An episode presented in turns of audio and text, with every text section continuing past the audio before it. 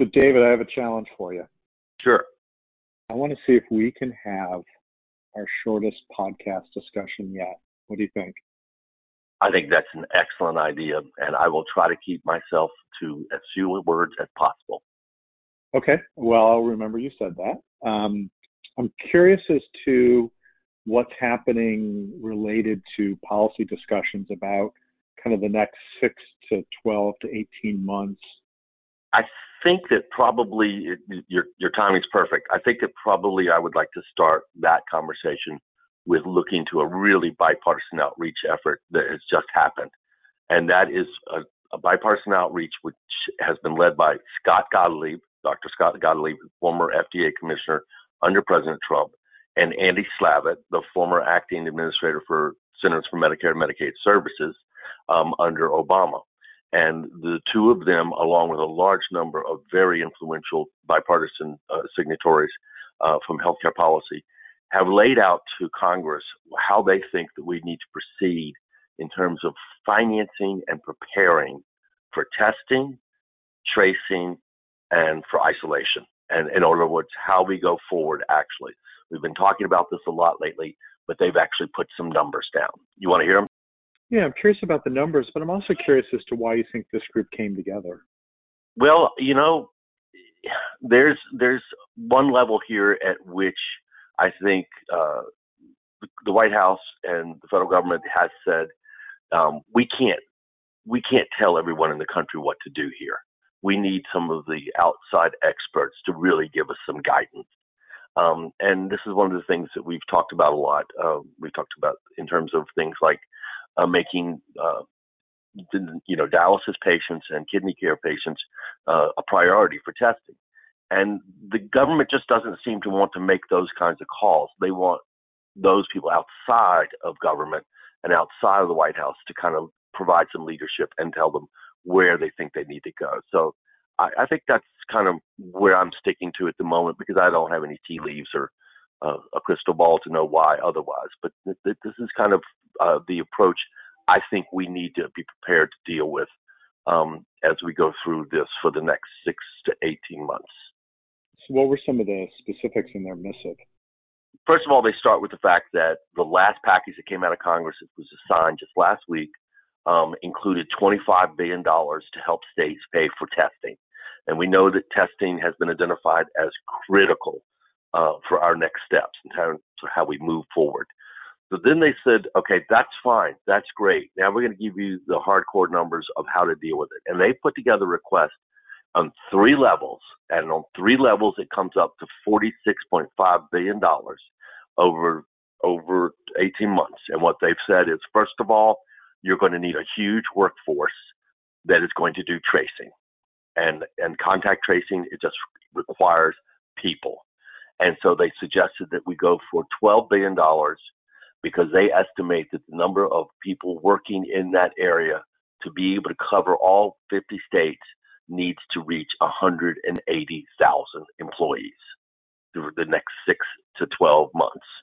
Um, that's that's a big workforce, and we've seen the unemployment numbers, so it's not like there aren't people out there to do that.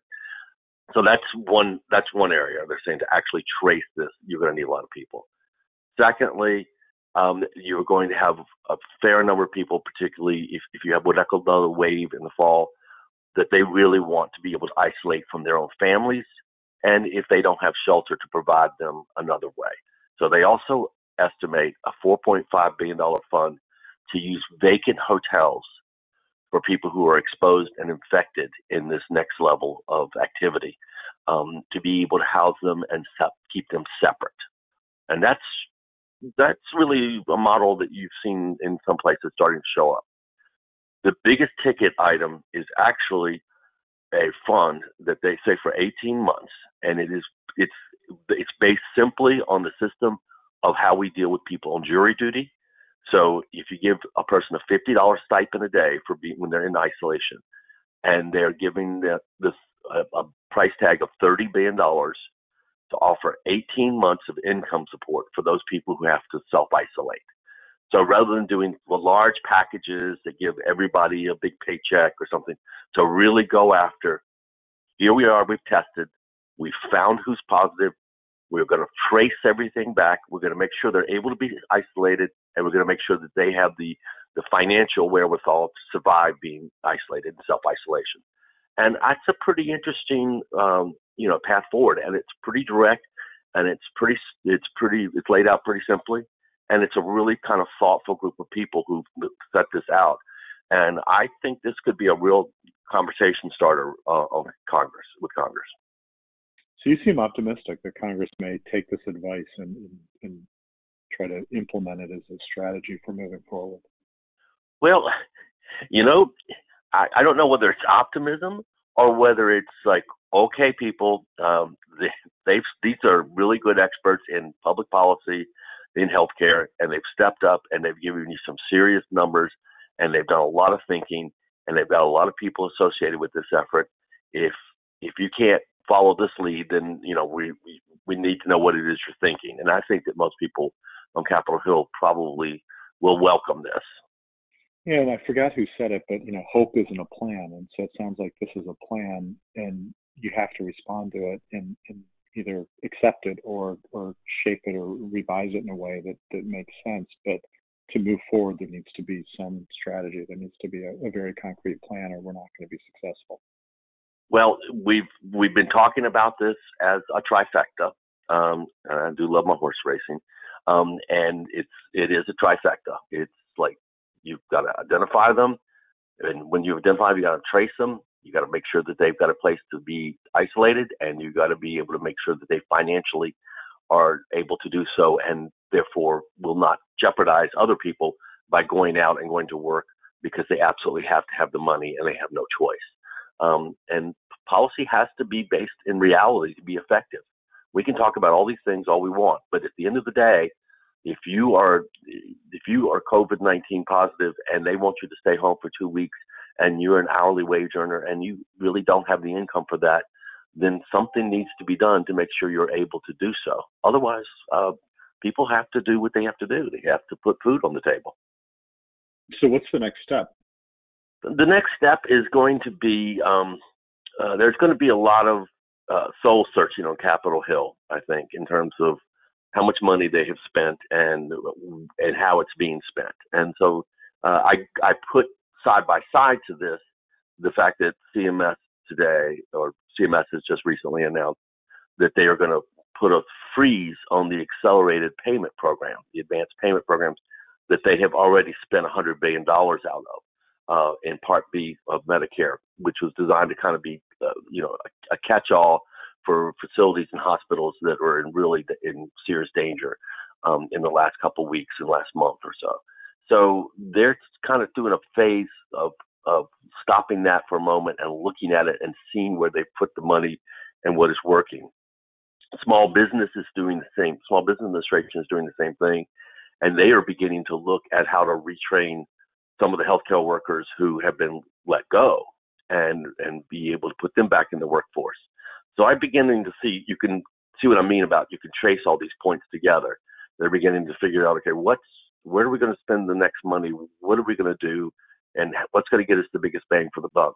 Because they do want to make sure everyone's safe, but they also want to open up the healthcare system and they want to open up the economy.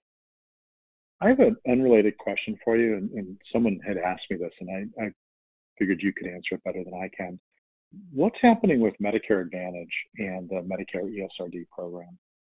Well, Medicare Advantage. It's interesting that you should have you should bring that up because that was on my list if we if we had time today. Although I'm not sure I'll make it in our timeline. Um, Medicare Advantage is is scheduled to start January one, receiving uh, patients who are, already have um, a declaration of kidney failure, diagnosis of ESRD, uh, which currently is not the case in Medicare Advantage.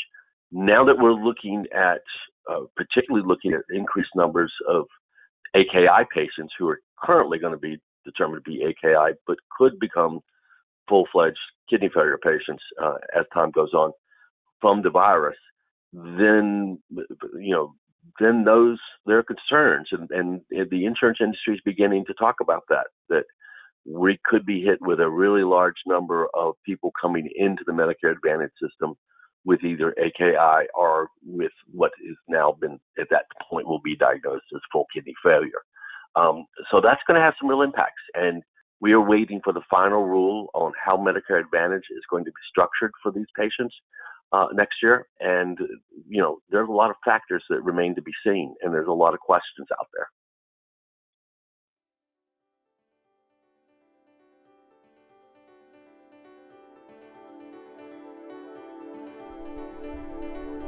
This podcast is copyrighted by the American Society of Nephrology, all rights reserved.